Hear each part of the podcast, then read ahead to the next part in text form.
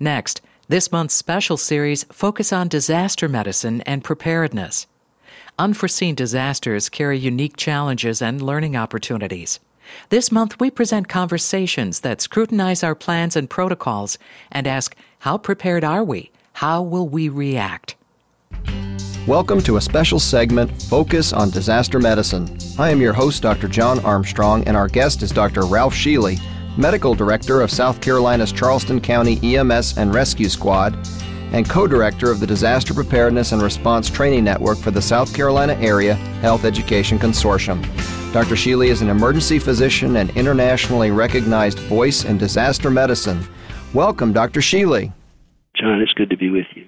Well, Dr. Sheely, I have a list of lessons that have been identified from an event in the past, and I thought I would just read these because I think there's a poignant message. Uh, this came out of a hurricane that occurred here in America where the water pressure was lost, electrical power to an entire region was lost, auxiliary generators were inaccessible during the storm, operating rooms were contaminated, there were significant supply shortages, and roads were impassable to vehicles and pedestrians.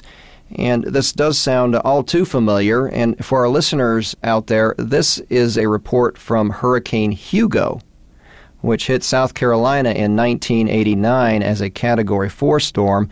It sounds eerily familiar coming out of Hurricane Andrew in 1992 in South Florida and Hurricane Katrina in the Gulf Coast in 2005.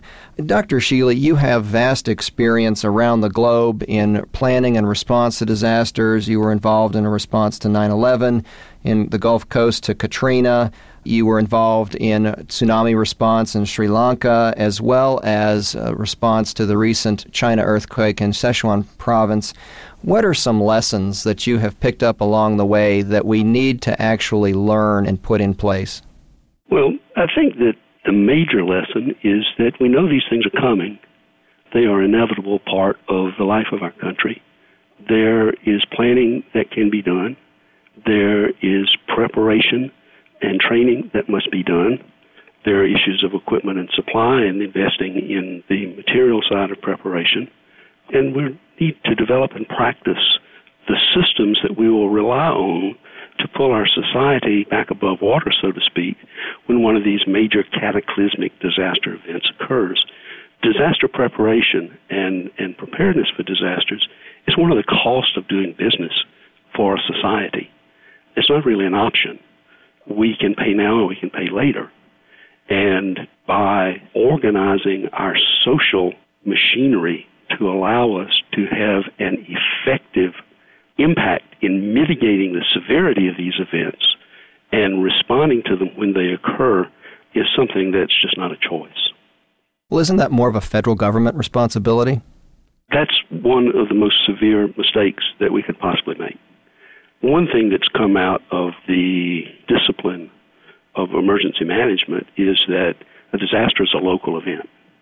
The disaster inevitably isolates a community or a region it impairs communication, and that it is really up to local systems and local authorities, local resources, local citizens to do what needs to be done in the initial stages of a disaster event. It takes time for outside resources to mobilize, even when the outside resources are prepared, willing, enthusiastic, and want to respond as rapidly as possible. There's still a time element. And we used to say in emergency management that a community should be prepared to take care of itself for 72 hours. In truly large scale events, where there is not a localized problem but a regional or spread out problem, it, the response to a local community can be even more prolonged. So the expectation that somehow the cavalry is going to come to the rescue in the form of federal or even state response is just an error. So I'm hearing that one key lesson that all disasters are local initially, and I'm hearing another key lesson in that planning and preparation are essential for response, and that's going to involve some training. That on the job training really doesn't work in a disaster. Oh, absolutely not. You know, there's one message for physicians who are in practice in communities and so on is there's generally the expectation that the professionals will take care of the emergency. The disaster professionals, the people who do emergency medicine and disaster response, or the EMS and fire and law enforcement people, or the local government or the federal government, that somebody else is going to take care of the response. And what local practicing physicians need to know is that when the number of casualties reaches a level that exceeds what can be taken care of by normal means, then reinforcements are going to be required. And the reinforcements are not coming from Washington. You know, they're coming from Main Street. And that physicians need to understand that many aspects of their normal practice will come to a halt in a major disaster. People are not going to be doing routine annual physicals and routine maintenance visits if the water is over their elbows. That what will be needed is an influx of manpower into acute care. And that people whose practices have more of a scheduled quality will be shifting out of routine or have the capability to shift out of their routine practice and come to the assistance of providing acute care in the community. What is it that physicians should do so that they're ready for the inevitable disaster? Well, speaking now of people who are not the disaster professionals, the rank and file practicing physicians in our communities, they need to be aware that in a truly large emergency, that they will be called and will be needed to serve. And there's certain things that have to be done if they're to be effective in that role. In particular, there's just advanced planning of how you take care of your own family. There needs to be a family plan of how are the members of your family going to be reunited if an event occurs. How will you deal with communications if people are separated? How will you be sheltered? What provisions are made for loss of power and water? What will you do if food distribution systems are not operational? When the electricity is gone, the electronic economic system goes to pot, and you have to rely on a cash economy. How will you manage those things? And there are resources available to help with that planning. American Red Cross has been very good about that, and their website contains a lot of useful information. I would also suggest uh, ready.gov as another source for finding individual and family planning tools. And so the first step is to be prepared for yourself and for your family. And we should mention extended family and including pets. What comes after that? Well, I think that a physician has to think about his practice and how the practice itself is prepared from a content business continuity basis to survive through a major disruptive event. That involves issues such as preservation of records, arrangements with employees, because especially if the event impacts your own community, then your employees will be victims. And your ability to resume operation after the event has subsided will depend on how well your employees, coworkers, and others upon whom you depend are able to recover from the storm. After those things are taken care of, there's the issue of pre planning how you, as a practicing community physician, will become involved in the community response. Lots of folks are moved after a bad event to come forward and say, I want to help. We call that a spontaneous volunteer.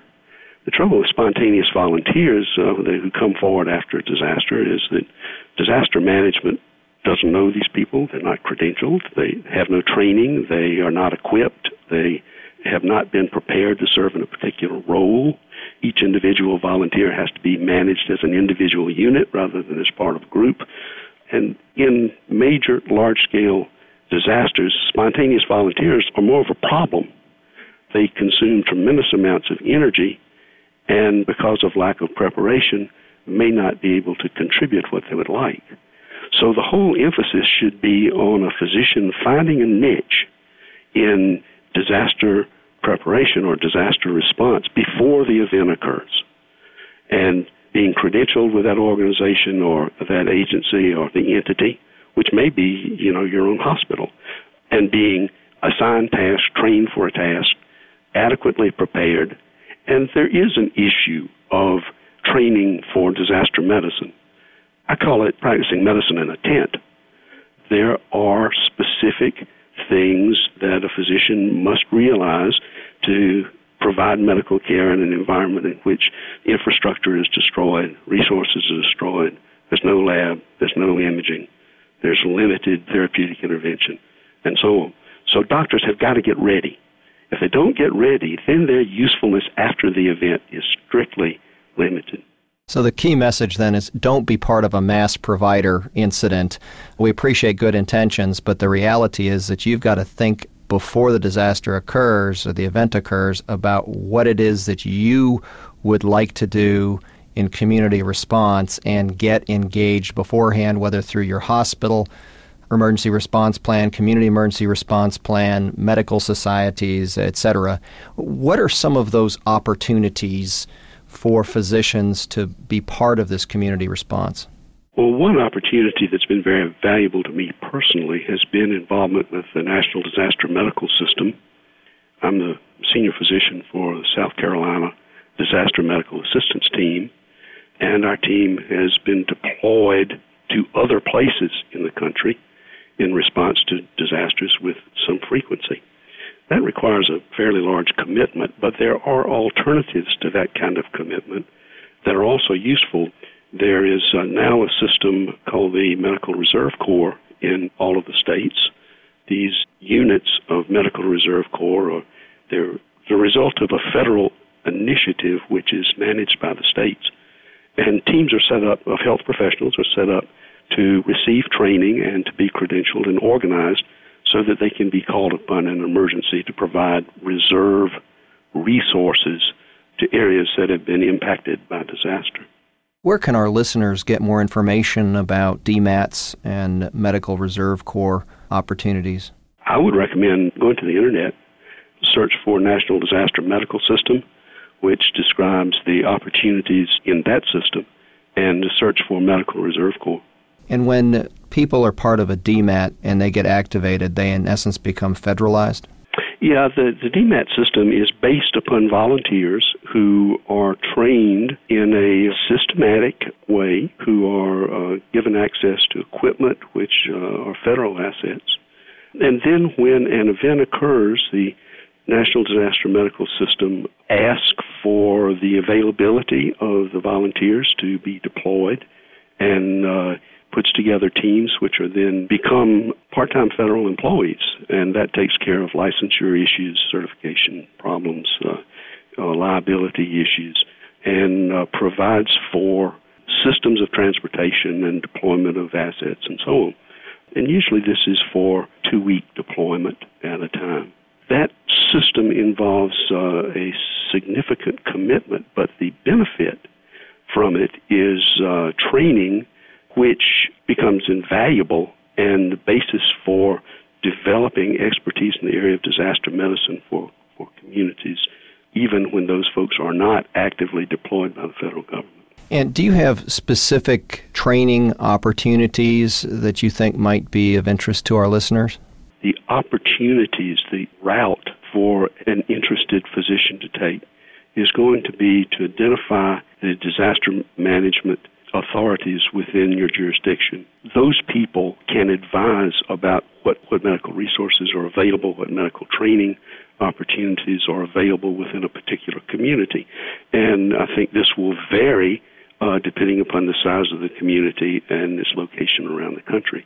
But every jurisdiction will have someone in the government structure who has responsibility for disaster management.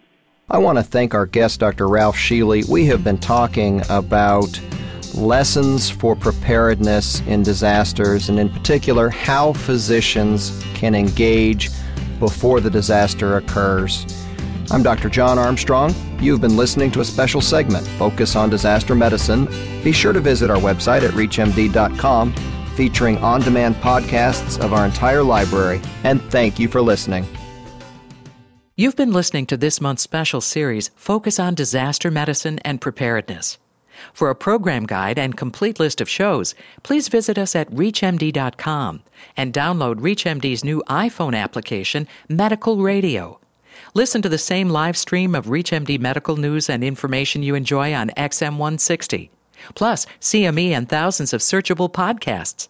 Download the Medical Radio app today.